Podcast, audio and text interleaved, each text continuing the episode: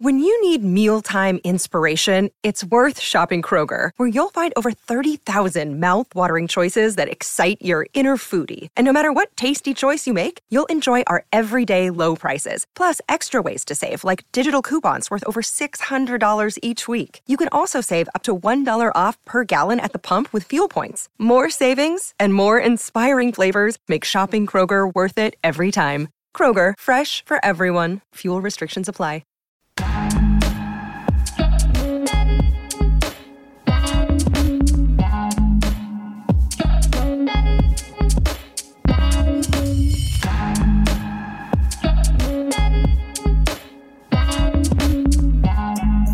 Former NBA player and now current podcast king, Stephen Jackson, he went clout chasing this week. He visited O Block, a notorious gang infested area in Chicago, home of Parkway Gardens. Uh, it's home of Chief Keef, the rapper. Uh, it's known as one of the most violent places in Chicago. Yeah, Stephen Jackson hung out there, hung out with the Black Disciples. Uh, but wait for it. I'm actually going to tell you today why black gangs matter, and I don't have a real strong problem with Stephen Jackson clout chasing. Happy Wednesday and welcome to Fearless with Jason Whitlock. I am Jason Whitlock, your host. It is an awesome, great hump day, and we have an awesome, great show uh, planned for you today. Uh, Royce White is going to be here, and he's going to help me talk about. Uh, that fire I just lit and it's just smoldering, and I'm going to fan the flames, and I'm going to bring Royce White in, and we're going to talk a little bit more about why black gangs matter. Shamika Michelle is going to be here. She's going to help me make it make sense. Uh, there's a video of a woman talking about why everybody else needs to shut up, a black woman talking about why all, all white people need to shut up. She's to help me make it make sense with that video. St- stick around, wait for that. Of course, today is Wednesday. That means Tennessee Harmony. Uh, Pastor Anthony Walker uh, will be here. And we'll have a special visitor uh, for Tennessee Harmony because Bobby's going to be out. We're going to go to Ron Tucker, uh, a minister in St. Louis. He's actually TJ Moe's minister. He's going to help us talk about what role should churches and ministers and congregations play in this current culture war. Uh, this is kind of a spinoff of the conversation about Roe v. Wade and whether or not this is a political issue that the church should avoid, or should the church be right in the mix of this. Uh, we're going to talk about uh, 2 Corinthians chapter 10, particularly verse 5 in that Tennessee Harmony segment.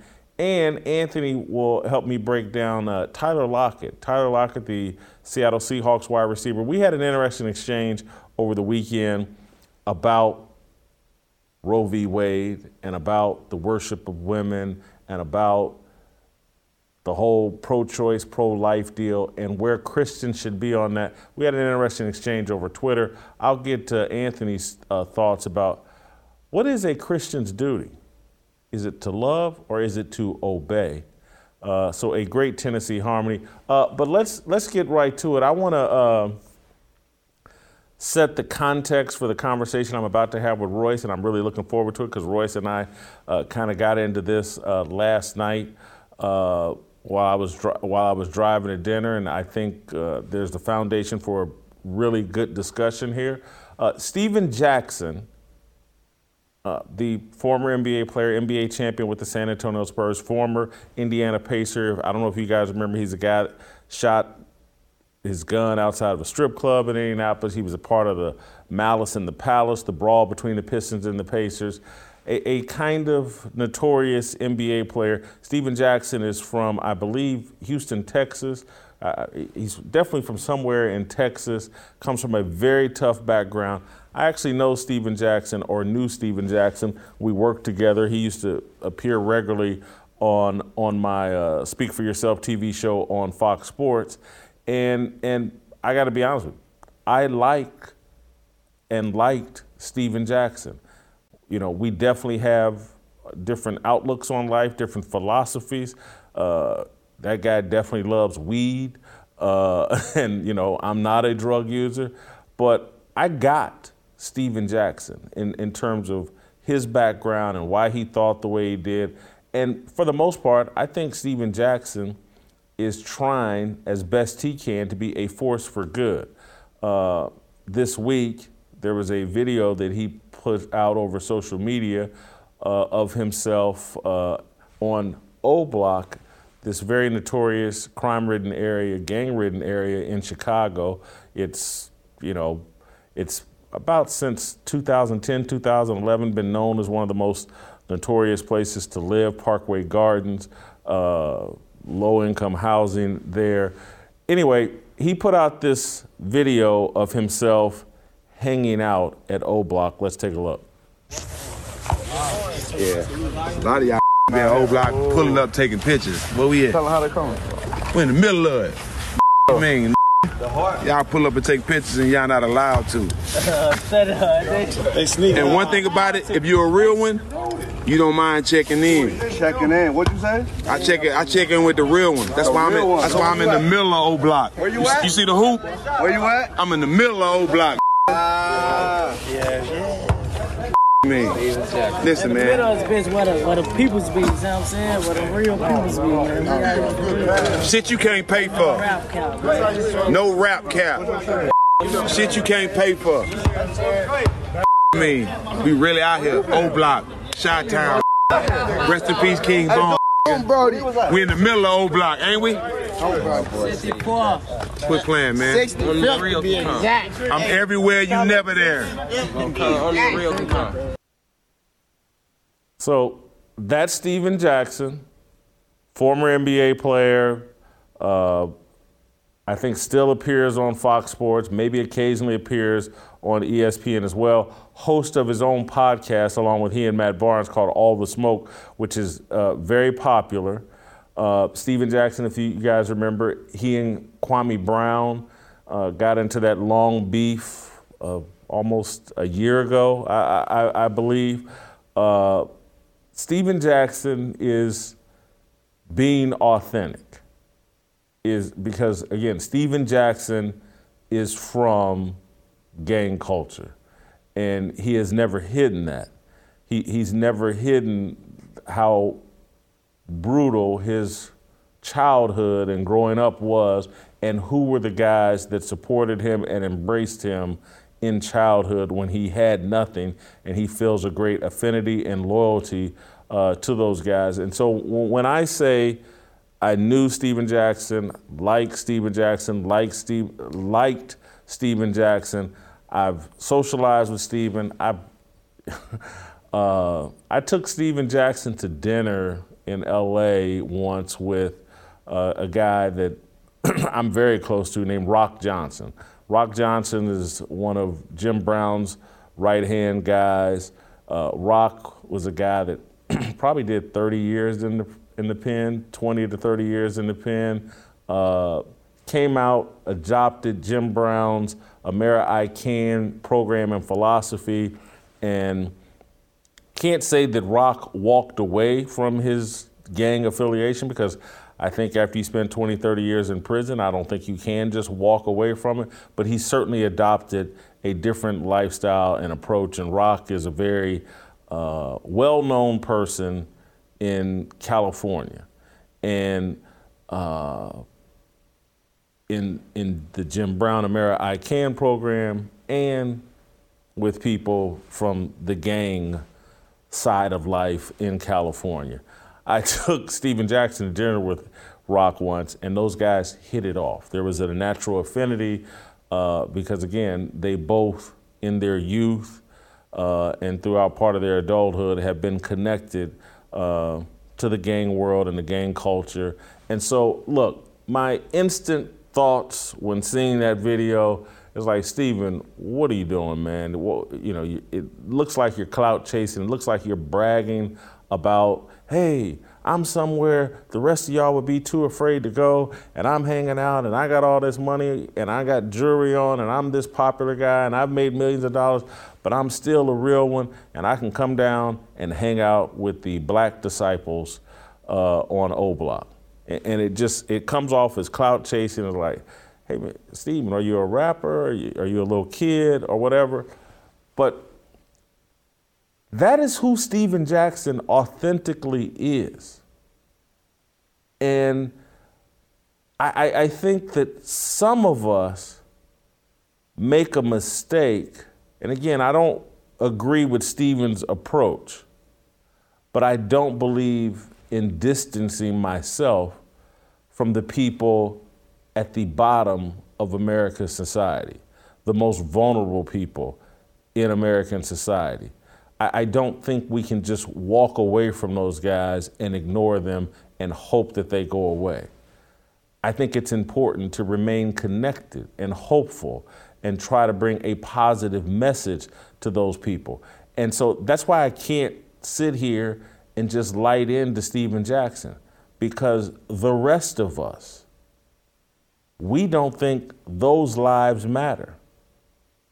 We don't think it's important to stay connected to them and to be a ray of hope and light and perhaps a guide out of the darkness. We have ignored them. The left basically benefits off of their misery.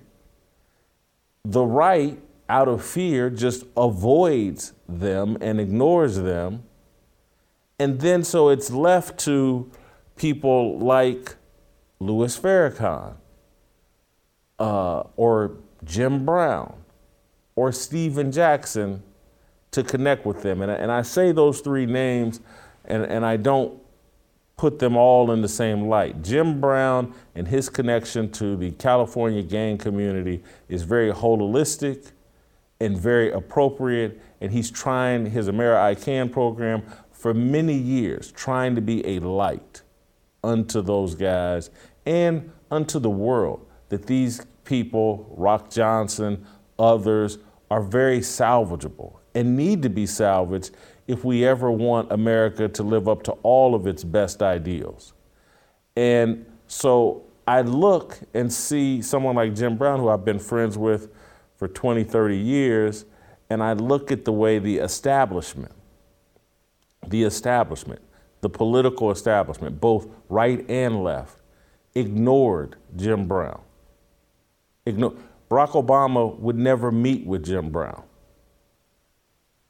Who did meet with Jim Brown? Donald Trump. He's not an establishment politician.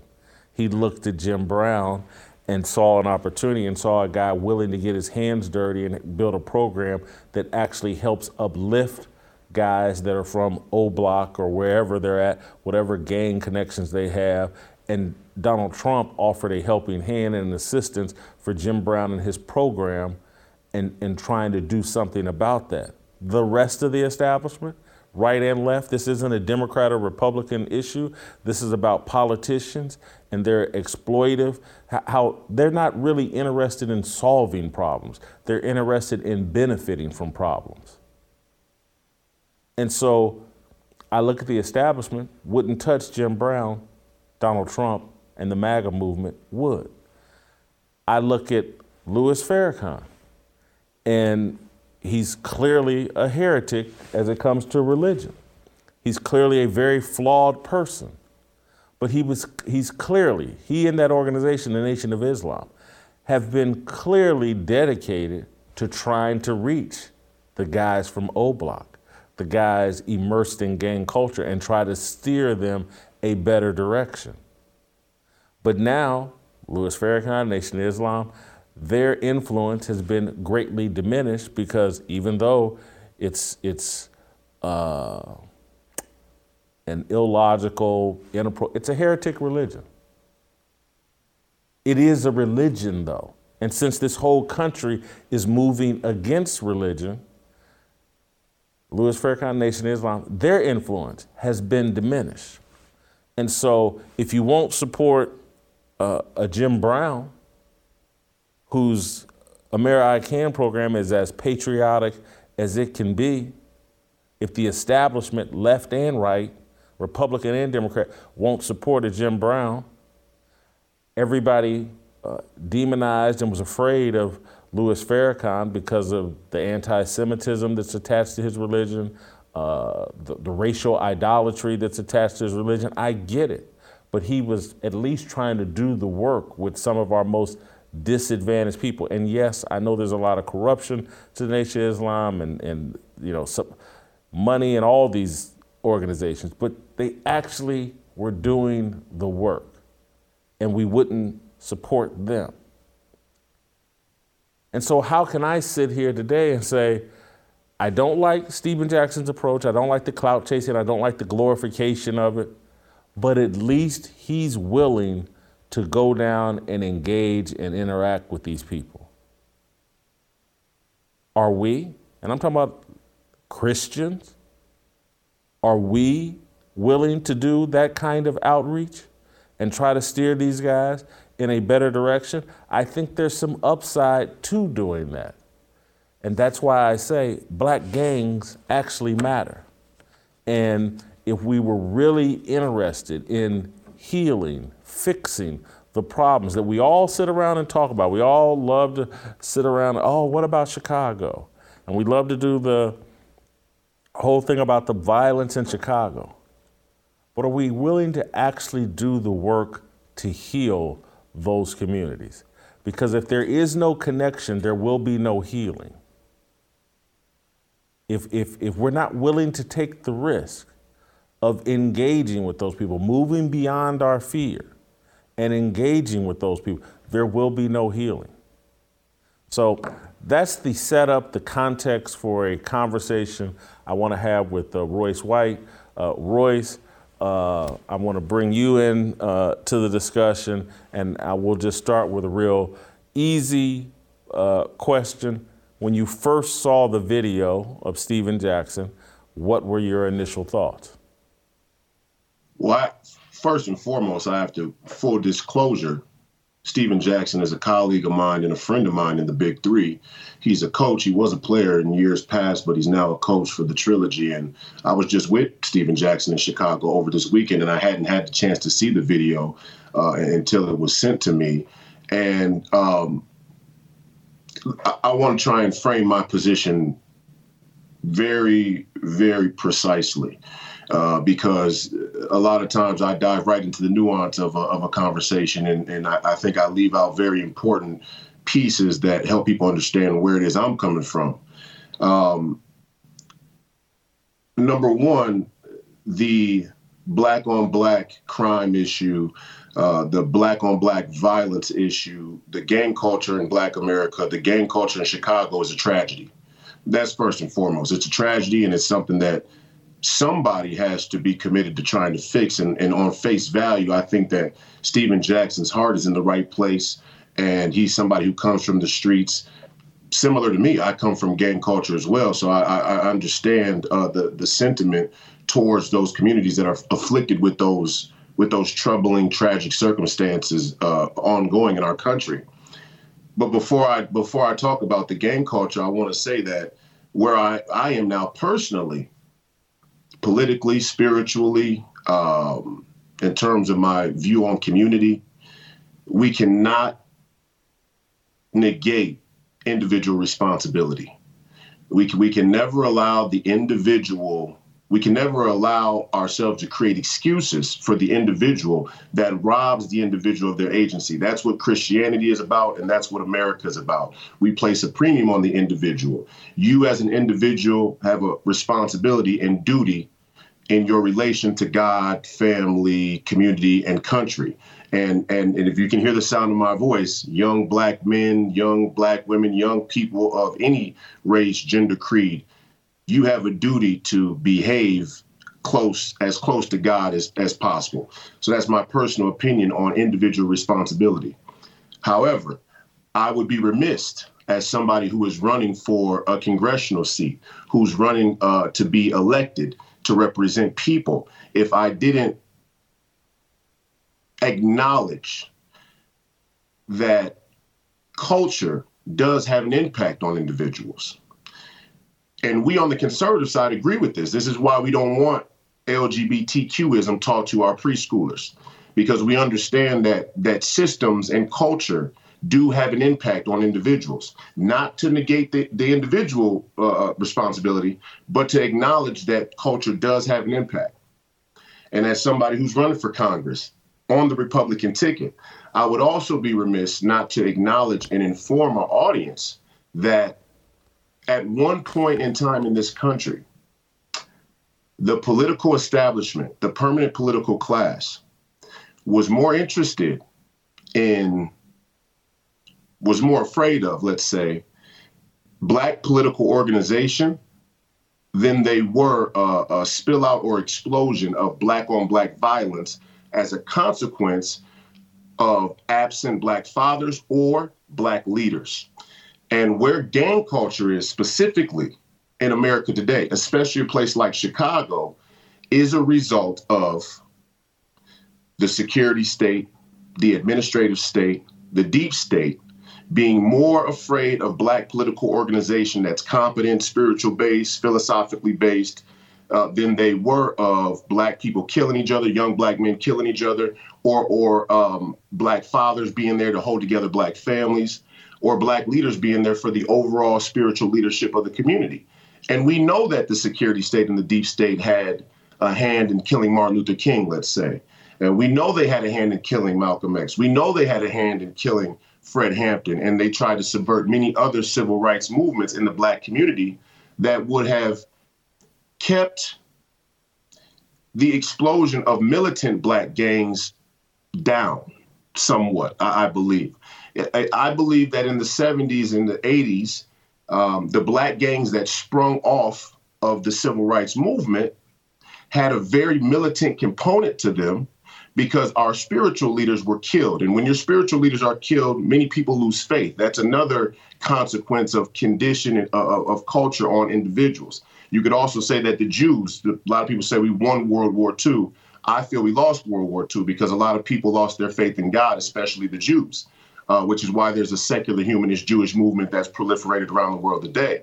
But the same thing happened in the black community after the civil rights movement.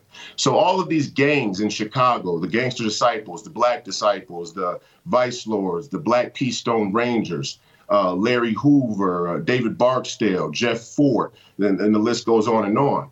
These people were flawed leaders, but they still had a sense of community, although it was tied into a, a criminal element that had emerged from drugs and whatnot it still had a sense of structure and hierarchy. And then the security state went in again and pulled those leaders out. And what we were left with is a vacuum of young, misguided, um, young, misguided anger and radical materialism that is the gang culture today of young 14, 15, 16, 17 year olds who have automatic weapons and they kill each other over ego and pride and jealousy and, and things that are that are much less convicted around any type of community ideas. That's my framework to start. Got you. And so my uh, my thoughts listening to you and just further clarifying my thoughts, and it may be somewhat of a repeat, but again, I look at Stephen Jackson there and and say, okay, not the approach I would take if there. However, he is there, and I'm not. And I don't see other Christians running in there to try to fit. And, and, and I know some of the excuses like, well, black people have gone so secular, they would be hostile to our message. But that should not stop us as Christians from delivering our message because we should, the power of the gospel will overcome that. And the power of uh, modeling Christ like behavior will overcome that hostility towards uh, Christianity and this whole secular worldview and hedonistic and materialistic worldview that has taken hold. And, and so I, I, I, I look at Stephen Jackson and that video and him clout chasing that way. That's a failure on our part and and and then I would to make it political, I would say for for evangelical political conservatives, we've missed a great opportunity because uh, uh, hip hop and, and that area, O Block, Chief Keef, the King Von, Little Durk, it's it's known for producing hip hop artists and and hip hop if you actually listen and understand the values what values there are being expressed in hip hop and again there's a lot of negative ones being expressed but there's also some conservative values. It's not a pity party. It's not hip hop certainly believes in the second amendment uh, they're not looking for government handouts. They're not writing songs about what the government should do. They're writing songs about what they're willing to do to liberate themselves and take care of their families and, yeah. and, and whatnot. And again, there's a lot of negative. But if yeah. you really listen, there are some consistent conservative values. And so there's an energy and a, and a synergy between hip hop and the conservative movement, we've been so repulsed by the profanity and the, the pornography and, and just the crude expressions th- that we're missing the opportunity that if we perhaps got involved, we could reshape, recenter, redirect the music a more positive direction because the values are actually somewhat aligned with conservative values but the left wants a very feminized black man, and the right wants a very assimilated black man. And so there's a fear of the Jim Browns, of the yeah. Royce Whites. And yeah. that's where I have to give Trump and the MAGA movement credit. They don't have that fear. They're that's just right. looking for shared values. No, I, I agree with you 100%. Uh, and I'll take it a step further. I don't know that the conservative, the the the, um, the failure to go into these communities is not by accident. Let's say that. And I would even go so far as to say that many of these young black gangs are much closer to the real idea of Americanism, let's say, uh, than most people who work nine to five jobs. And I know most people in our audience work nine to five jobs, and they're going to look and say, "What do you mean that these criminals are closer to the idea of America than I am?"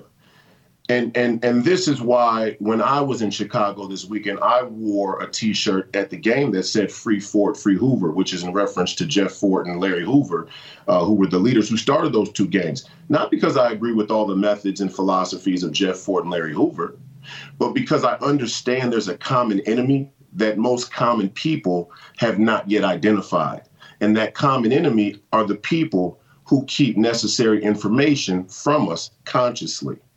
And the information that is kept from your everyday nine to five working class American consciously is that it was never for the government to secure their freedom. And and and those those black young gangs in Chicago may be extremely misguided.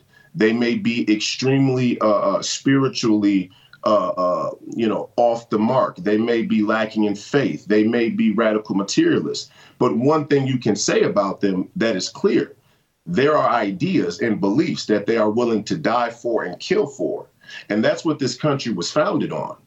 And slowly, as the industrial, uh, this industrial era and this technological era has continued to grow, all American citizens, by and large, have gotten away from having ideas and values that we are willing to both die for and kill for. We want a society that is so that is so um, well laid out for us by the government, by the establishment, by the system, that we would never have to make a decision to die or kill for something we believe in. And we like it that way. And and so most nine to five people who go to work a job, again, like I said before on on, a show a few weeks back, they want to believe that the Barack Obamas, that the Mitchell McConnells, that the Joe Bidens, that the uh, Merrick Garlands are competent, that they're benevolent, that they're experts, that they know what they're doing and they have good intentions. Why? So they can continue to pursue their own selfish ambitions with very low responsibility for their immediate community and jerk off and get high. And that's what America has become. We've become a jerk off culture. And not to say that the young black men in Chicago aren't aren't pursuing some of the same p- personal selfish interests, but they have things, beliefs, ideas that they are willing to die for.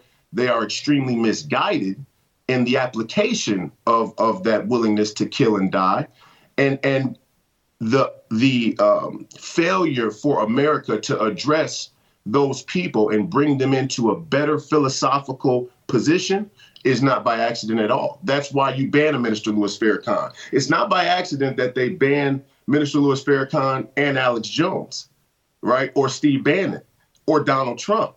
I mean, you're seeing two sides of a paradigm of groups of people that otherwise would never really come together and have any traction. But there is a common enemy, and the common enemy is the uniparty. It's the, the security state. It's the establishment. It's the status quo, the centrists, the, the purveyors of the corrupt status quo. So you, you mentioned the thing about a common enemy, and, and I want to pounce on that because this is where I think the opportunity is being missed. The common enemy to me is a mindset that has been pushed and shoved down the throats of virtually all Americans. You, it's most acute with poor black people, but the mindset is you're a victim, you have no agency. And we've created a culture and a society where everybody's looking for their victimhood and everybody's willing to say, I have no agency, I, it's not my fault, it's not. And so I don't see that mentality in gang culture. And, I'm, I'm not trying to defend gang culture. I want to, neither Royce nor I are trying to defend that, but I'm trying to tell you there's a mindset that we have some synergy with these folks, and it's very important. The enemy of America is this mindset that everything in America is about oppression and you being a victim. That's what to me is undermining all of this and promoting all of this American chaos, and it's why uh, you know, th- these guys are out protesting in the streets, whining and complaining, I'm a victim and I'm this and I'm that and I wasn't treated right. That mindset is not there within gang members. It's not, and I'll never apologize for going to the Million Man March. I'll never hide from the fact that in college, uh, I used to get regular shipments of uh, Louis Farrakhan speeches and tapes. And it's all because my mindset was I'm not a victim, and that was passed on to me from my father and my mother. We go out here and get, and I and I, I knew the parts of Farrakhan's ministry that were total BS and corrupt, but what attracted me was the mindset of I'm not a victim. I'm actually responsible for my own life. I'm actually responsible for my family's success.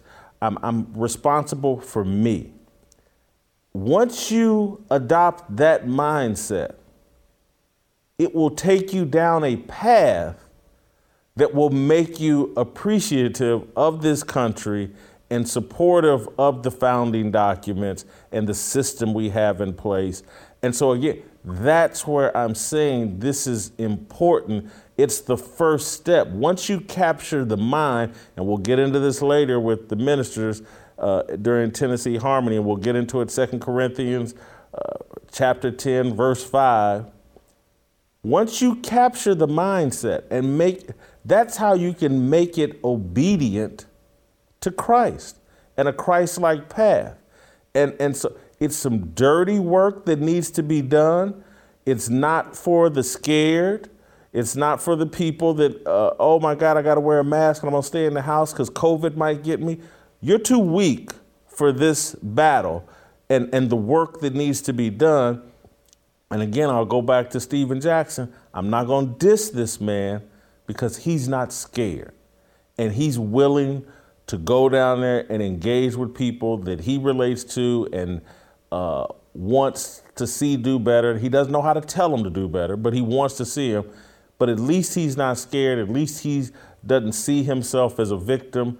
And so you have a chance with guys like Stephen Jackson and the kids and the misguided people he was with in Chicago, those young men have a chance to have their minds open and start the path down a journey that will help heal this country and lead us a better direction.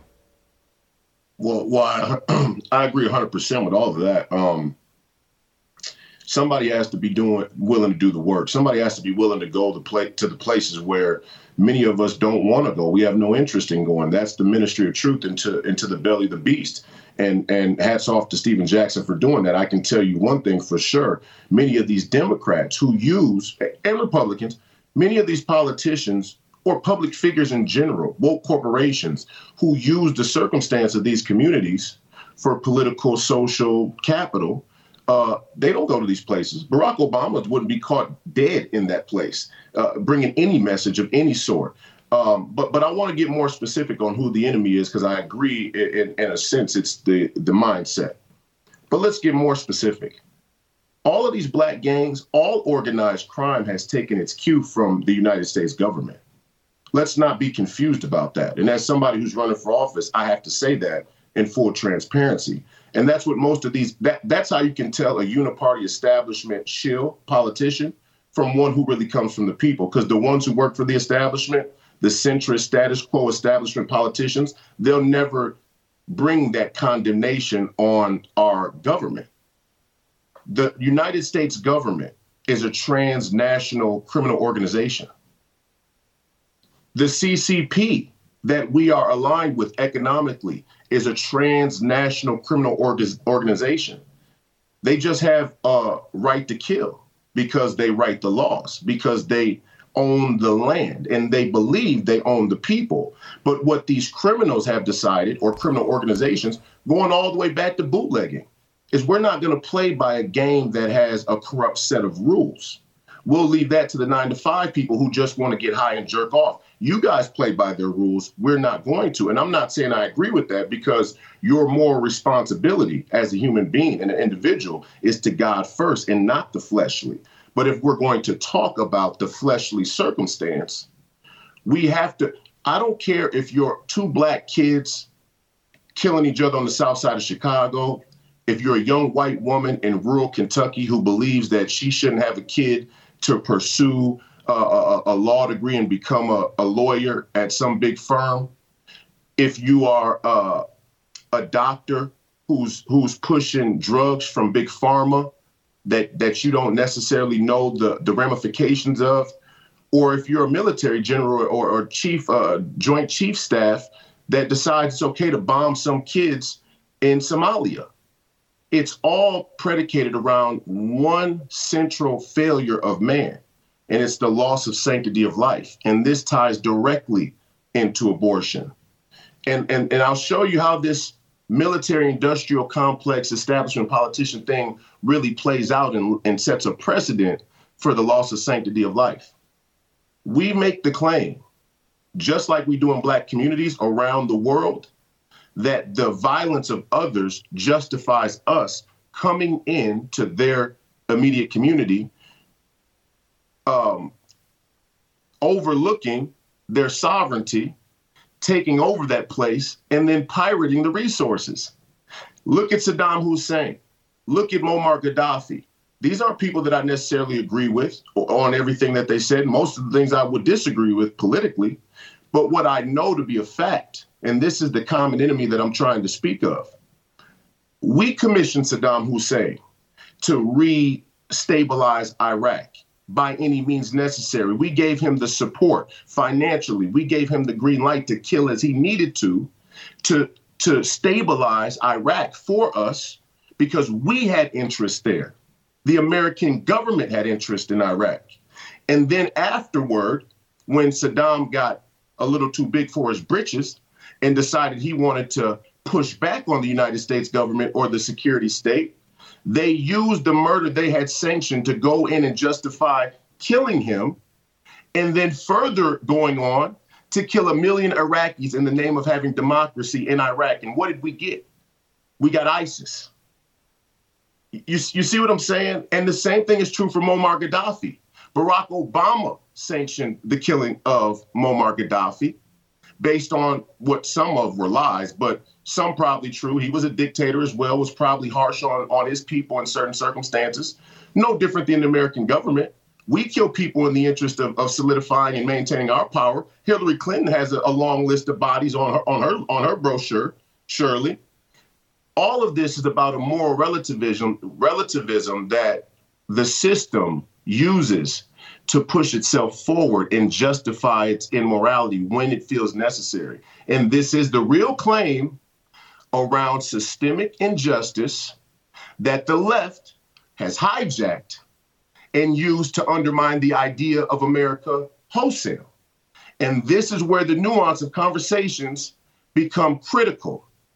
Because I'm not saying that the idea of America as a whole is invalid. What I'm saying is that we have yet to see an American government in modern times that has properly properly applied America's foundational values to the way we operate here domestically and around the world. And that's a crisis of leadership. And that's why I'm running for Congress.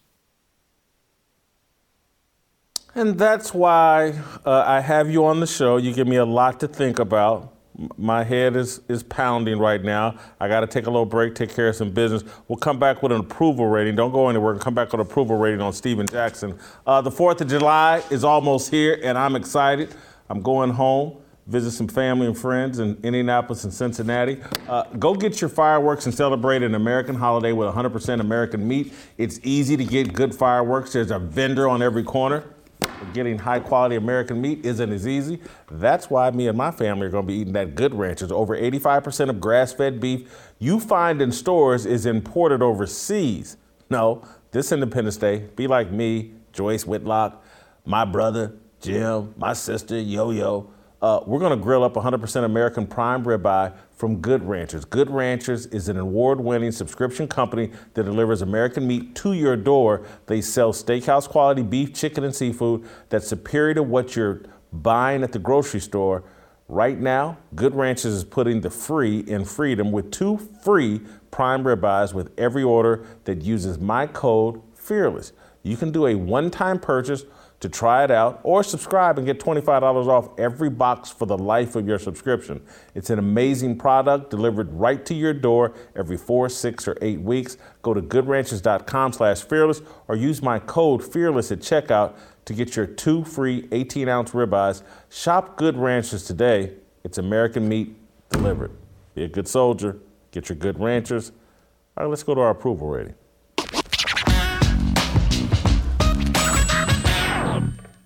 Mm. All right, this will be very interesting here. Uh, Royce has already stated he's a good friend and a colleague, a peer of Stephen Jackson. He's maybe in a little tougher spot than me, but I like Stephen Jackson, I, even though he's probably upset with me because I don't. Becky with the good hair, Matt Barnes is upset with me. Uh, uh, job performance, he's a big three basketball player. He's got a very successful uh, podcast. Uh, I'll give Stephen Jackson a 17 in job performance. I gave him a 21. And again, all of my scores may be biased because because Stephen Jackson's my boy and, and, my colleague. But um, you know, I like the podcast. Me myself personally, I don't smoke marijuana. That's not a part of my life. Um, but but but I understand what they're doing with that podcast, and a lot of basketball players were restricted from being able to smoke marijuana and got penalized and suspended and fined for marijuana. So I think the the marijuana being a central piece of their very very successful podcast is due to the fact that they can draw a lot of players in uh, uh, who have that common that common hobby, and, and a lot of a lot of basketball players do smoke marijuana. So. Yeah, that's not a good thing, but that's a discussion for another day. Uh, character, uh, we'll probably disagree here uh, significantly. Uh, you know, Stephen Jackson reminds me of, of me when I was 25.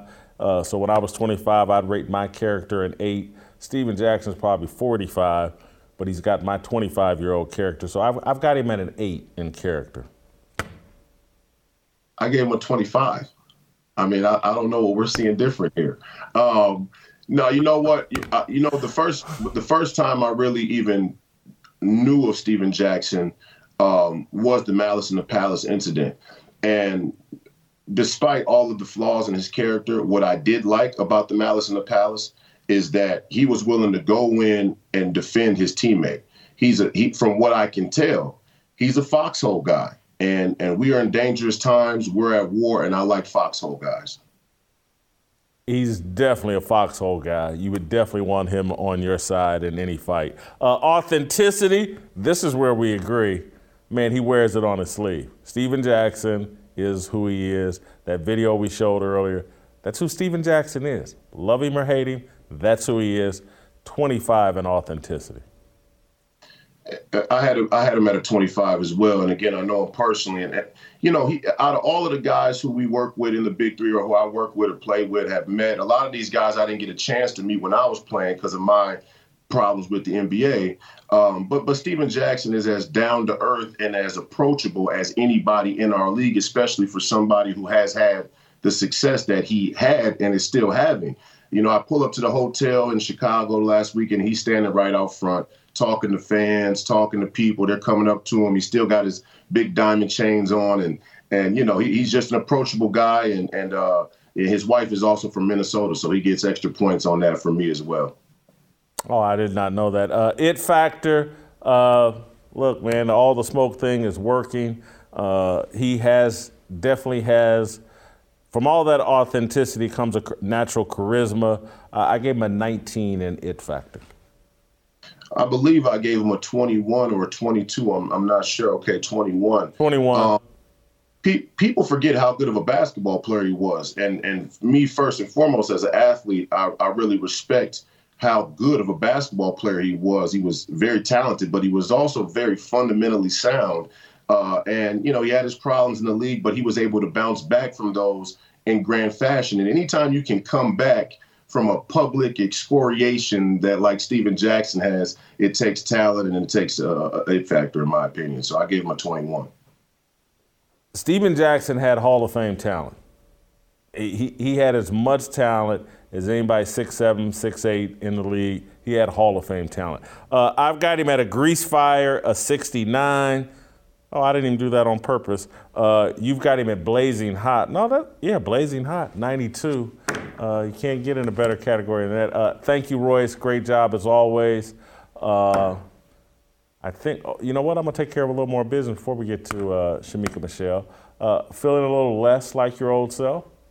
Talk about how getting older has changed your body. That's what all I do. Last night I was talking about last night of little aches and pains and all that. That's what we that's what we all do. It's not your fault. As men, our bodies age naturally and we lose free t- testosterone naturally.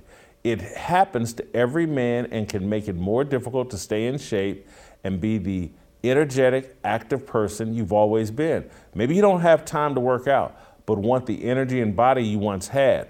Wouldn't it be nice to have that energy to counter the negative physical effects of aging? Nugenix, Total T testosterone booster, contains testofen, which has been validated in five clinical studies shown to boost free testosterone levels in men. Because Nugenix Total boosts free testosterone that the aging process robs you of, you'll feel stronger, leaner, with more energy and drive, and more passion too. Your partner will notice the difference. Nugenix Total T is the number one selling testosterone booster at GNC and can help re energize your life to help you get back to the powerful, confident, good looking warrior you used to be.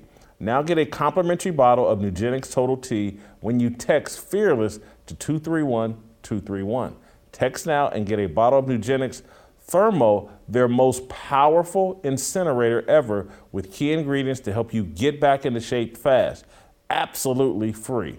Text Fearless to 231 231. Text Fearless to 231 231. All right, Shemeka Michelle just around the corner. She's going to make it make sense. Next.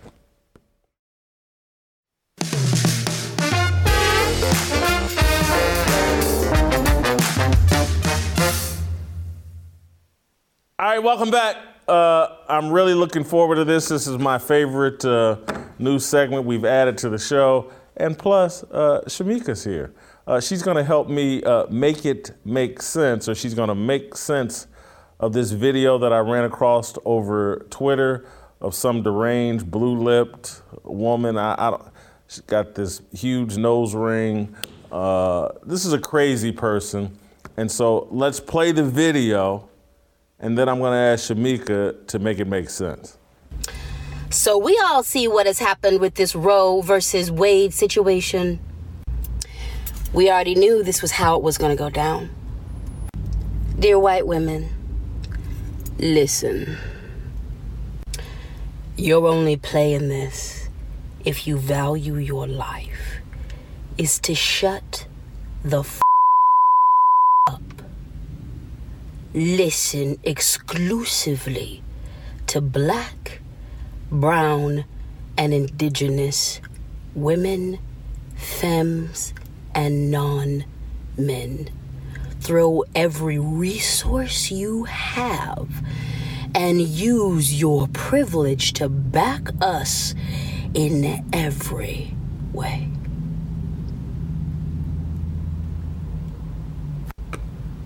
You are a big reason why we are in this mess. From the day black, brown, and indigenous people had contact, made contact, were forced to interact with the colonizer, we have been fighting back. The freedoms we have now are because of our fight and struggle. And the reason why those freedoms are being taken away is because of you and yours. Like I said, your only play in this is to shut the entire f- up and put everything bet on black, bet on brown, bet on indigenous. Put everything you got behind us. Move entirely out of the way and watch us work. You owe us your life. Sings how you've put all of ours in danger. Uh, Shemeka, please make it make sense. Okay, listen. the only sense, Jason, I can make of this is this is what happens when social media gives people who used to, you know, take classes in the basement and wear a helmet uh, a platform to look important and to seem like they're actually knowledgeable of something. That's the only sense this is. This woman claims that she is a witch, that she's a psychic, that she's a healer. Healing what? With all of that negative anger. Healing what? Being 72 pounds overweight at least. Maybe a good hundred. What are you healing? There is no sense in this. And this is one of the negative things that I feel social media has brought, you know, to the forefront is these type of people having the ability to connect with other people who have the same stinking thinking. And it's crazy to me. It makes absolutely no sense. And when she was addressing uh, white people, Jason. Initially, I thought because there's another video where she talks about she's going to get the guidance from her ancestors and stand on the shoulders of her ancestors. First of all, I was thinking, I'm going to tell my children and my grandchildren, don't conjure me up for no no BS, for no foolishness. Once I have left this earth and I have done what I'm supposed to do in this earth realm, I'm finished. Don't try to call me back. Secondly, though, I was wondering would your ancestors actually support this foolishness, support pushing abortion and, and actually what we know as a white supremacist uh, Margaret Sanger implemented and started Pan- Planned Parenthood? Would your ancestors actually support this? That was my initial thought Jason, but I'm coming to you to you now with a question, and maybe you can help me understand. When I was actually doing a little bit of research, I came across what was called the Negro Planned Parenthood pamphlet of 1940, and I saw where a lot of black elites actually supported Margaret Sanger. One of them being um, well, not in 1940. In 1966, Martin Luther King Jr. was awarded the Margaret Sanger Award. And in his acceptance speech that his wife gave on his behalf, he praised her and likened her work to his. So now I'm at this question where I feel like, why is the message of Black elites why have they it always been kind of aligned with the idea that certain people are unfit to have children? Because we're going now with the same message. This is why they're so upset about abortion. This is why they're pushing abortion saying you know it causes poverty it's going to create single parent families and this is reproductive health. That was the same wording in the pamphlet in 1940 so now I don't know whether or not her ancestors would be upset because it seems as we've allowed this type of thinking to kind of creep into the Black culture, and we have been promoting and doing the work of this uh, uh eugenics enthusiast for a long time. Listen, this is why I hate elites. And, and, and I know there are people, well, Jason, you, you got all that money and you an elite, but my mindset's not. And I'll, more than likely, I'll die broke because I give away way too much money. Uh, but, but my mindset is not an elitist. I'm t- again, my mindset is factory worker. That's who I grew up around. That's the people I respect the most. And I've never, like the whole talented 10th thing that W.E.B. Du Bois used to push, that's offensive to me that, that there's this 10% of black people that are going to lead the rest. And it's all a promotion of an elitist mindset that there's this special group of black people, special group of elites that should dictate, control, guide this uh, other. I didn't, there was no talented 10th mentioned in the Bible. Believers and what they could accomplish. And so anybody who believes and is willing to follow that path, I'm willing to get on board with. That's the talented whatever percent that we need to get behind. But yeah, black elites for a long time have pushed this message that they're special and that the rest of us should just get on board with whatever they think is the right thing to do. And they think the right thing to do is for poor black people to kill their babies. And I disagree with that. My, I was, my parents were poor.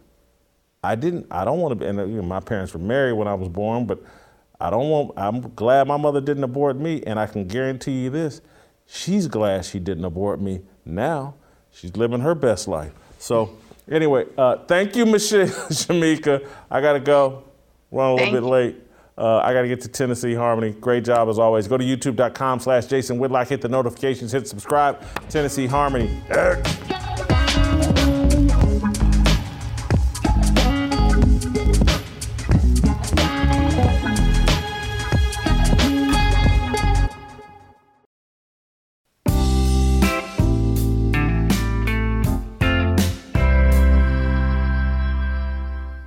All right, welcome back. Time for a little Tennessee Harmony, uh, my favorite part of the week.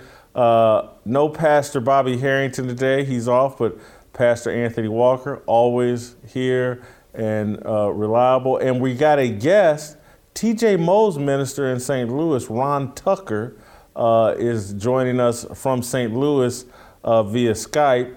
Uh, Ron, welcome to Harmony. Uh, I want you to know we start any of these harmony discussions, uh, and so if you can put all three of us on camera, uh, Sean, we start all the uh, Tennessee harmony discussions with a prayer. I'll ask Anthony to uh, bless our conversation, and then we'll go from there. All right, let's pray.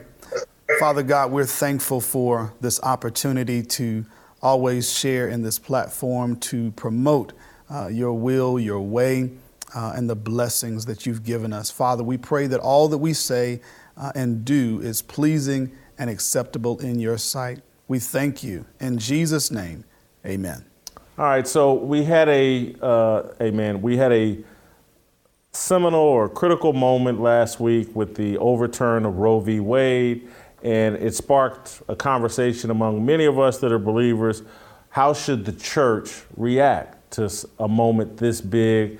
I was very pleased to see Dr. Tony Evans uh, put out a statement, and I was disappointed to see that another minister I follow, Mike Todd, two and a half hour sermon, never touched Roe v. Wade uh, during a two and a half hour sermon on Sunday. And TJ actually sent me a clip of Ron Tucker uh, addressing this head on at church. And so let's play that clip and then uh, we'll get uh, Pastor Tucker's uh, what, justification why he did this. I'll be honest. I mean, it has been disheartening to see so many church leaders refuse to stand up and speak the truth about what is happening because it makes people uncomfortable and it messes with the bottom line. You know what that is, right? Offerings. I mean, if this doesn't change, it will be the undoing of our culture. Jesus called the church the ecclesia, the governing body that's the salt and light of society. I mean, we are here to confront evil, to preserve the culture from the rot of corruption, not sit on the sidelines and watch it decline. I mean, that's not our role. We believe in the depravity of man. We're not born good, we're born sinners in need of the grace of God. I mean, that's what Paul has been showing us in Romans 1 through 8. And if we don't start holding our leaders morally accountable right now, the American experiment will go away and we are to blame. I mean, that's what our founders created this on. The church has to be involved. Don't give me church separation of church and state. That was, that was Jefferson telling a group of Baptists that the, the state will never come in on the church. The church has to come in on the state. We have to be involved. I mean, this. Ay, ay, ay. I just, ugh, it's a critical moment. I know I've offended some of your friends and people that you've invited here. And I've read your emails. I've watched people walk out of church as, you know, I've gone into this stuff. But I don't want to become a state church run by a government, government agency called the Ministry of Truth. And that's where we're going.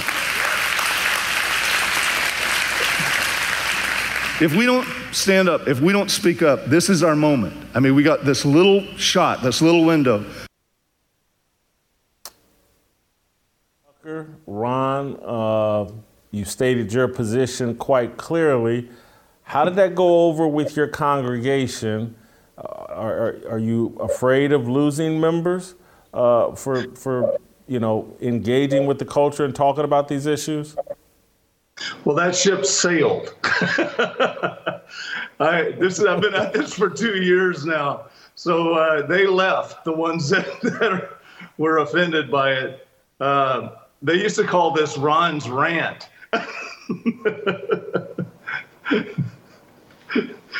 so, so it's yeah. gone over well. It's gone over well with your congregation. Oh no! I mean, we we lost all kinds of people over this, but I was absolutely convinced that we had to warn God's people of what was coming. Uh, we saw, uh, you know, I saw this very early on, uh, right after George Floyd's death, uh, when critical race theory got into our church. We're a very integrated church. We have been for 40 something years that I've pastored. And then suddenly there was this edge, there was this, uh, a, you know, mystical thing of we're all kind of edgy with each other and afraid of each other. And I mean, we're we're a church that has loved each other and served together and has fought for unity. And when I saw this, I couldn't figure out what was going on. I, I I'm, you know, my antennas up, and then I'm starting to hear leaders saying things that I didn't recognize and I couldn't make sense of. And so I started reading voraciously, trying to figure it out. And then once you see it, you can't unsee it. I mean, once you figure out what's going on, and and then it just all begins to unfold as to you know what was happening. So I had, had like a an encounter with the Lord during this, where I had sirens going off in my head in the middle of the night and words coming to me that you've got to warn my people, you've got to speak up to this, and. Uh, yeah, it, it cost me friends, it cost family. We had families messes over this. but uh, but it's starting to bear good fruits. Things are starting to turn around. Uh, more joining us, but uh, but I have to be honest with you. This has been the most disheartening, painful experience of my 50 years of ministry. And when you t- are you talking about the Roe v. Wade or just the last two years of ministry?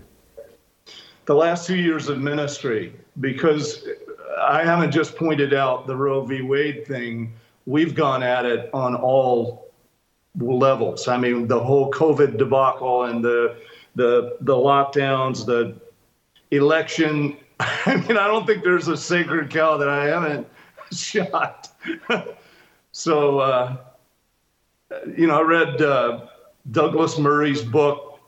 What was it? The Madness of Crowds, and I, it just all you know came together. This is from all sides. This is a Marxist attempt to take us down, and this is where churches have to speak up. I had read back several years back uh, Eric Metaxas' book, If You Can Keep It, which is the clearest uh, explanation of our unique republic and how the church was intricate in it and involved in the birth of this entire nation. It was it came out of revival, and and if the church is not in revival and is not in the forefront of what's happening in the, the government, corruption takes over and we're done. And so I had already been moving that way. And then to see it just in all of its little tentacles, uh, starting to, to infiltrate and starting to get in, Jesus warned us toward the end of the age that we would see lawlessness increase and this whole host of things that we're seeing one by one by one by one uh, taking place. And his command to us when you see these things, watch and pray. He said, keep your eyes open, stay aware of what's going on, get your head out of the sand, warn each other. This is it. Because because you're people are going to get offended. They're going to get offended at Jesus. They're going to get offended at you know the church and and within the church. And so as we're you know progressing these last two years, it's just like all hell broke loose. I mean, it, it just came out of the woodwork. We started seeing people offended at each other, and and uh, so I've taken it on this role to warn the church and to wait, try to get people awake to what's happening. Anthony, did you feel compelled to address the Roe v. Wade this Sunday? You know, I've been, we've been addressing um, the whole Roe v. Wade abortion even when the rumors began to hit. Like, even prior to that, uh, I was looking at uh, his uh, sermon background um, from this Sunday. He had Romans up there. And when he talks about the last couple of years, uh, Paul basically uses uh, that letter uh, to the church at Rome to express how to live Christ like lives through a culture and in a culture that is so antithetical to that. So I, I, think that's very interesting that he did that. One of the things I did even through these last couple of years as well is in most of my teaching, we went through the book of Romans in the last couple of years, and we just went through the book of Hebrews as well to address all elements of the culture. Roe v. Wade is the latest kind of iteration of one of the biggest things but what I saw in the last couple of years is the enemy used the opportunity, the time that we were most separate from one another. We weren't, uh, for a lot of churches, weren't meeting regularly together. Families were distant. We weren't able to be there. And in that time, the enemy used that isolation as a time to I mean, ramp up every, it's, it's, almost like he turned up everything that divides us, everything that tears us apart, tears us down. He turns it up during that time. And now, as we come out of it, uh, as he just mentioned, we are more frustrated with one another. Everybody's on eggshells, everybody's on this. So, any issue that comes up outside of a loving uh, God, a loving church dynamic, any issue that comes up becomes extremely divisive. So, uh, directly to answer your question, I did not say anything directly on Sunday's message, but in our teaching in the past week, even the last couple of weeks leading up to this and preaching, oh yeah, they they're already we we were already kind of geared for what this would mean. So uh, over social media, I had people debating with me whether this Roe v. Wade is this a political issue or is it a spiritual issue? And of course, I believe it's a spiritual and, and moral issue. But someone, uh, Denise McAllister, who's been on this show, she jumped into the conversation and she talked about 2 Corinthians chapter 10, verse 5 in particular. And I want to read that verse. We demolish arguments and every pretension that sets itself up against the knowledge of God, and we take captive every thought to make it obedient to Christ. And, and I think this is Paul mm-hmm. advising and mm-hmm. talking mm-hmm. and explaining his philosophy.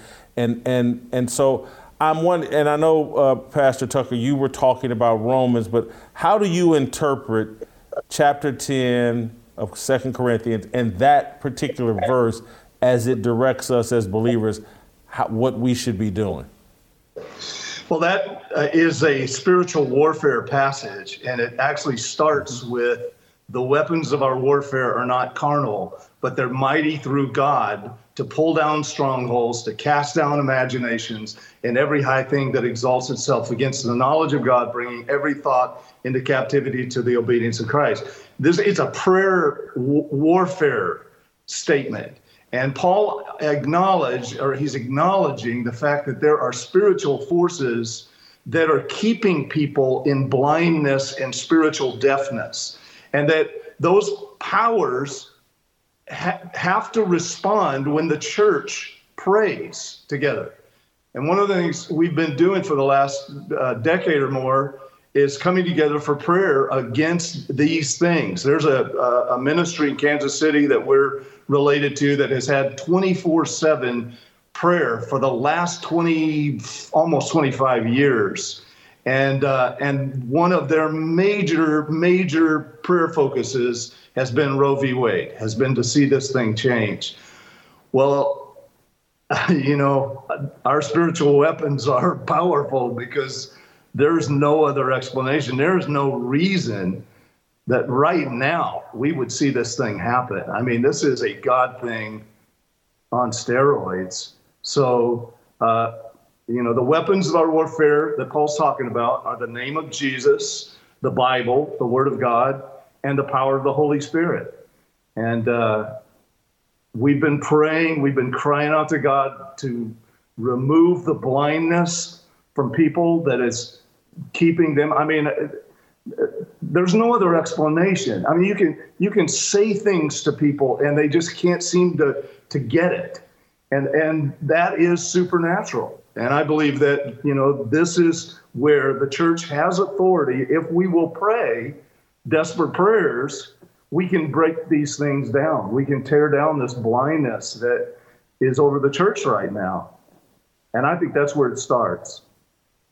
Anthony, uh, last night, Anthony and I were out to dinner with four other ministers, and uh, one of the ministers last night uh, was talking about, like, hey, the church has to recognize that we have been praying mm-hmm. for this for mm-hmm. a long time.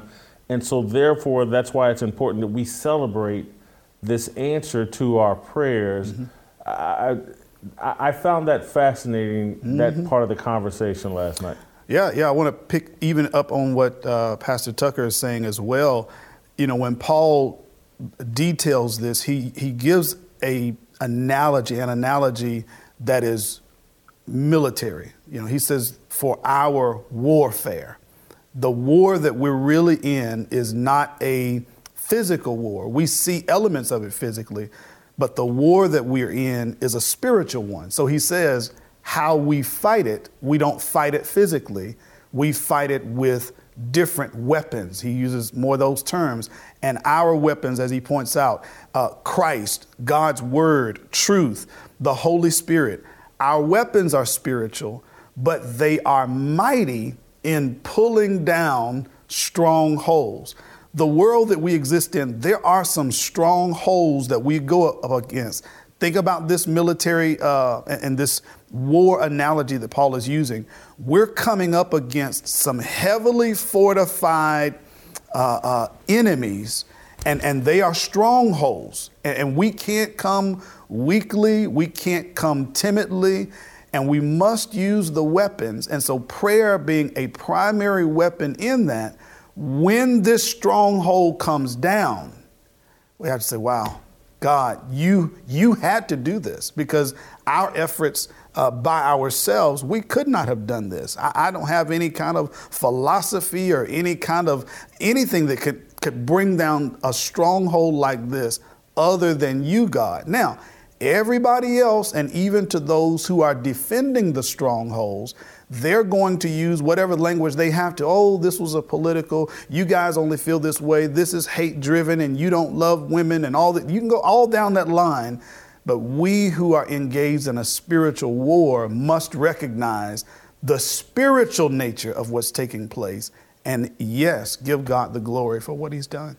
Pastor Tucker, I'll ask you one final question or react to one final uh, comment, then we'll let you go. But uh, for me, as, as someone, you know, much uh, earlier in my journey as a, a, Christian or mature journey, I've been involved with Christianity, you know, since I was a little child, but lived a very secular life for a long time.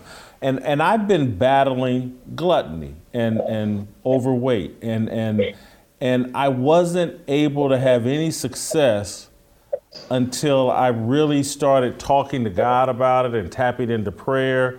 And, and I look at a culture and a society that is trying to like justify and normalize being overweight. They, they really are.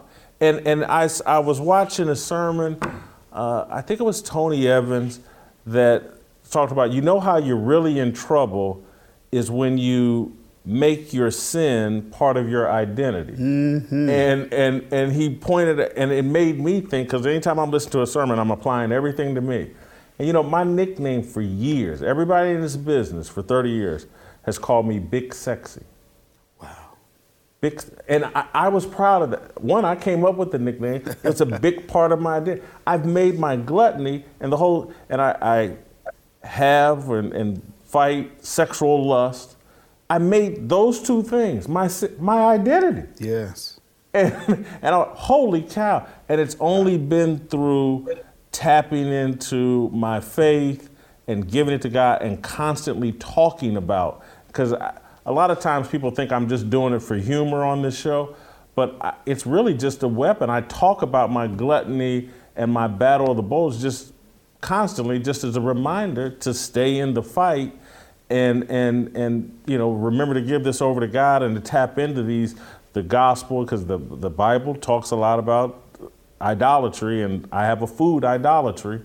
Uh, but but anyway, I, am just wondering uh, and trying to uh, use this show, and I know you guys try to use your ministry to try to take these examples and teach people how to apply it to not just the big battles, but the small battles that they're fighting as well. Jason, can can I just love you, man? I can't thank you enough for what you're doing. We we actually are using clips of yours. You and Delano blew us away just pretty much on a continual basis. But but uh, the, the lady you just had on, we showed a clip of you and her you are making a huge, huge difference. You have a, a brilliant mind and a grasp of what is happening. And as a black man, you're speaking into this in a way that, that I can't right now. And I, will tell you, I, we are so grateful for you, for what God is is doing through you, and your transparency. I mean, with just what you're saying. I mean, this is what the church needs to be, you know, honest about where our struggles and where we're at. And and uh, that's how we get help. That's how the Holy Spirit begins to empower us to, you know, and bring change. So uh, thank you. well, thank you for making the time. Uh, we really appreciate it. We hope to have you back, and maybe uh, I'll get up to St. Louis and uh, TJ and his wife can bring me to church. Oh, we would love that, man. We would love that. All right. Well, thank you, Pastor Tucker. Uh, Anthony, I, I want to continue the conversation because I had an exchange mm-hmm. also with uh, Tyler Lockett, receiver for the Seattle Seahawks. Um, I, I, I, think it's his uncle, Kevin Lockett. I'm pretty sure it's his uncle, not his dad. Kevin played at Kansas State, played with the Kansas City Chiefs. I knew his uncle and had a respectful exchange because Tyler had tweeted out uh, that, and Tyler identifies as a Christian. It's the only thing he lists in his Bible. Doesn't say he's an NFL player. He says he's a Christian. And, and I respect uh, Tyler a lot. And he tweeted out, though, in, in reaction to the Roe v. Wade decision to all women, I just want to say I'm sorry. It's not right what this country is doing. I then replied to him respectfully, not an attack, as a professional uh, as a professed Christian, your duty is to serve God, not women. I'm assuming, maybe incorrectly, you're talking about the overturn of Roe. Where do you think Jesus stands on abortion? I'm only asking because of your bio. Thanks. Uh, Tyler responded very uh, professionally, uh, but he responded with Love the Lord with all your heart and with all your soul, and then with all your strength and with all your mind, and love your neighbor as you love yourself, you have answered correctly. Jesus replied, Do this and you will live. Luke chapter 10, verses 27 and 28. Then he followed up and said, Our job is to love. The greatest thing God gave us on this earth is choice. And regardless of how you feel about anybody's choice in any given situation, it's their choice to make. And he lists Ephesians chapter 6, verses 10 and 12. Uh, I had a reaction to it, but it's my reaction is irrelevant to what he said. I, am going to an authority. And what do you think about Tyler's opinion or the things he expressed to me and his just our highest calling is love, or your reaction? Mm-hmm. So the scripture, one of the things that's very that we have to be careful with when we quote scripture. And, and, a lot of people like to go and grab a scripture that agrees with what they want to say in the moment. Every verse is within a context. And so we have to look at the context in which the verse is given. Uh, the passage that he quotes to you, yes, you know, Jesus responds to a situation that he sets up. The question on the table was, who is our neighbor? And this is, okay, how do we how do we treat people? How do we deal with that? Who's our neighbor? If you say, I need to love my neighbor, who is my neighbor? So he tells a parable about a person who falls on rough times. Uh, you know, they're traveling, they get hijacked, they're beaten, they're left for dead. Several people come by. Uh, a priest comes by, a, a, a Christian comes by, and then a Samaritan comes by. He's answering that question who was the neighbor? So when he gets the answer, he tells us, okay, so here's what you have to do love your neighbor. Now, the question on the table, even as it relates to Roe, who is our neighbor and what is our response? Coach Tony Dungy, uh, uh, you, you've uh, had on before, he tweets about it depends on what we see in that womb. What is that? If you say it's just some tissue, okay, you're going to respond a particular way. But if you understand that as life, and I believe that Jesus does, then that is a neighbor that we have to love. Who are we loving and how are we loving? When he tells us the greatest gift that we have is choice, and I think you responded, the greatest gift that we have is Jesus. That's the greatest gift that God gave us. When Jesus tells us about that in John chapter 3 and verse number 16, he's in a discussion with a man named Nicodemus, and he tells Nicodemus, For God so loved the world that he gave his only begotten Son. God loved us with the highest love he could, and that love was giving us his only begotten Son, Jesus. That's the greatest gift. Do we have choices? We all do have choices. But our choices, as the Bible is replete with verses, need to align with God's will and God's intention. That doesn't take away from me not loving the child, me not loving the mother, me not loving the father, and all of us are subject to love God. God even defines love in John chapter 14. I've got this passage. John chapter 14 and verse 15. He says, If you love me, keep my commandments. So God is saying, love what love looks like to me. And we, we're in a society right now that is getting real, you know, cunning about how we define love. We define love almost like it's a airborne disease. You know, we just catch it. Love is love. You can't help who you love. It just falls on you. Love, love, love. But God says, no, this is what love looks like to me when you keep my commandments, when you respond to others like I respond to you. How did God respond to you and I? There's grace, there's mercy, there's provision, there's salvation, there's life, there's unconditional love. And that's what these children deserve. Now, adults, we make decisions that are crazy. We make decisions that are evil. You even list. We make decisions based on our own idolatry, our own self indulgent. But in those decisions, there's always a consequence. And so we have to understand that the consequences of our actions, especially sex, has a child in the balance. And now we say, because of our decision, now we're going to make another decision because of something that we didn't do was right. And I'm only asking those who love the Lord, what does that child, what, what are we saying about that child? And how does God feel about that child? And if we love God and we love that child and God loves us, then what more can we do than to provide for that? Love your point about putting in context in terms of love thy neighbor, mm-hmm. and then recognizing that that okay, that person inside that womb is yes. your neighbor. Yes, love that. Uh, I, I I also in listening to you explain this. I also start thinking like that Tyler Lockett, and I mean this very respectfully. I think this mm-hmm. young man is well intentioned and all that, but I'm looking at him fall into the trap that the culture is basically preaching and he doesn't even know it. But the argument they're really saying is that God is standing in the way of love. That the Bible and the things that it mm-hmm. teaches, mm-hmm. That's an impediment to love. Oh my God, the Bible is stopping two men from loving each other and getting married. Mm-hmm. And so, so we have to get rid of the Bible because it's in the way of love. Right. And that's how again, how we've come to this conclusion that love is just what. A, hey, I love a cat. Mm-hmm. And w- w- does that should, should, you sleep with him? Should you, uh, you know, I, I, don't know. I don't think so.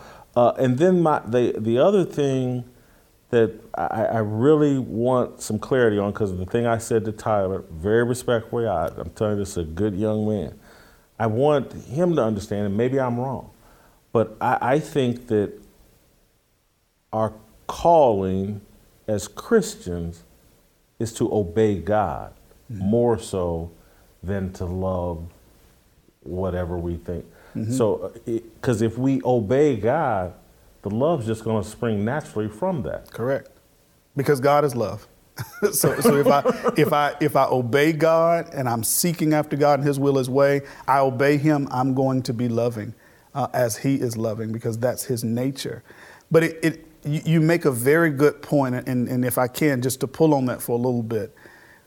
If we looked at the passage that we said earlier about strongholds, the strongholds of culture, the strongholds of worldly living are defended by lust, by pleasure, by, by all this sinful mindset. They're defending that. And the only way that we can engage in that and indulge in that is we've got to remove God out of the picture.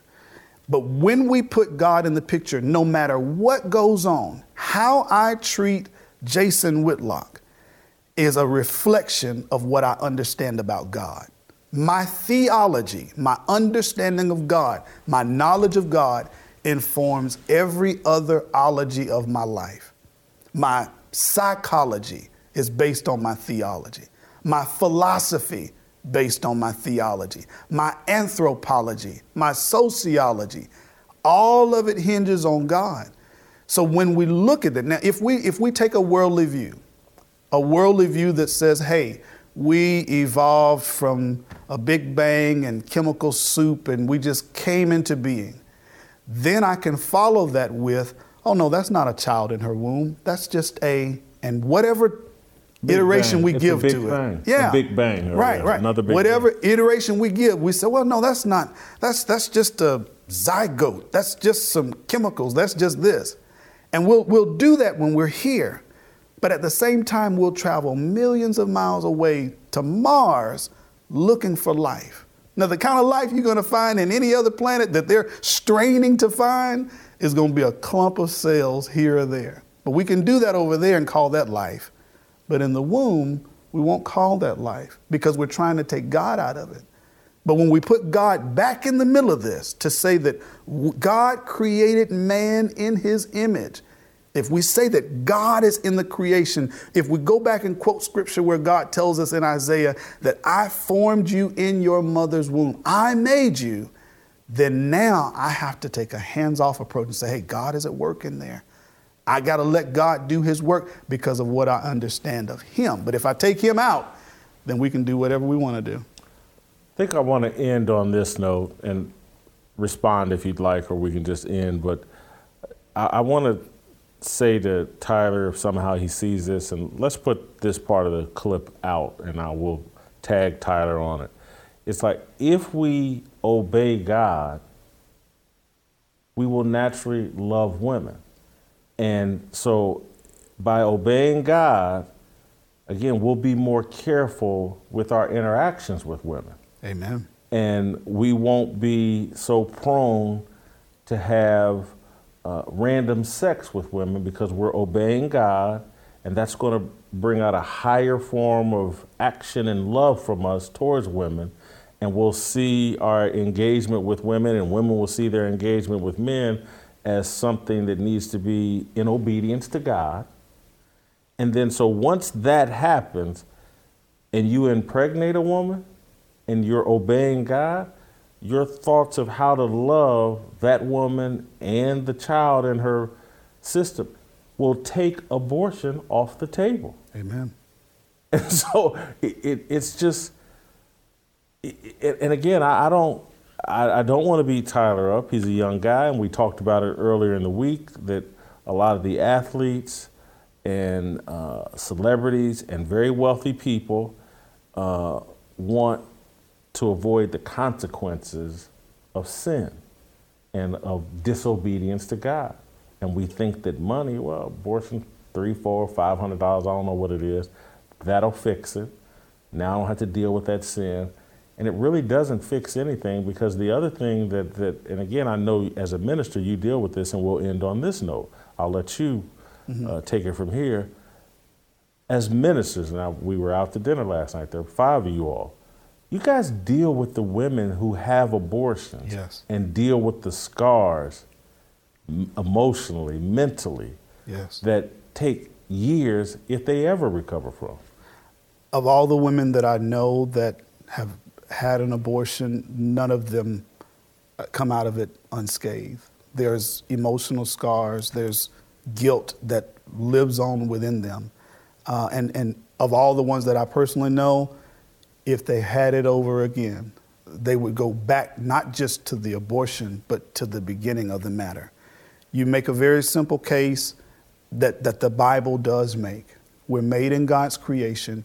Because I'm made in God's creation, I need to get to know God. I need to know His purpose and His design for His creation. Men, and I don't want it to scapegoat men in this, and that's what a lot of this discussion does as well, is it puts it all on women. God tells Adam, You're responsible for this world. I gave you dominion. You're responsible for this. These women are not getting pregnant by themselves. Man, I'm asking the same question that God asked Adam, where are you? So if that man is honoring God and wants to live according to God's will and his purpose, then he's entering into a relationship and a covenant marriage with this woman if his desire is to have sex with her. If we lived according to God's will and his plan, there is no such thing as random sex or casual sex because sex is to happen in the confounds of marriage. And now, when they become pregnant, this man has the duty and the God given honor to protect and provide for his wife, to protect, provide, profess for his family, and provide for them. There won't be a situation where a woman has to make this decision of, well, do I pursue my career or do I take this kid? Well, no, because this career was encapsulated in this marriage that this man who's honoring God and you're honoring God with your life, you guys are striving for together. So, yes, we're going to handle this thing together according to God's will. But outside of that, we get these issues. Even pain and pregnancy, pain and labor is a result of sin from the garden. So, our anger and frustration does not need to be at each other.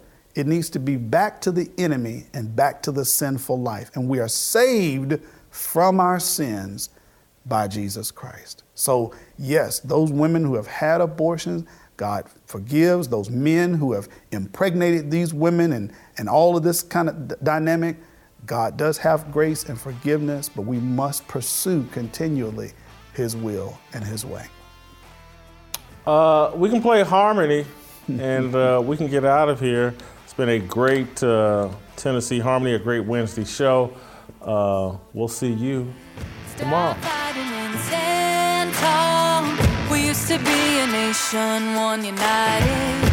Now we're headed for downfall. God, let your light shine down. What we need more than anything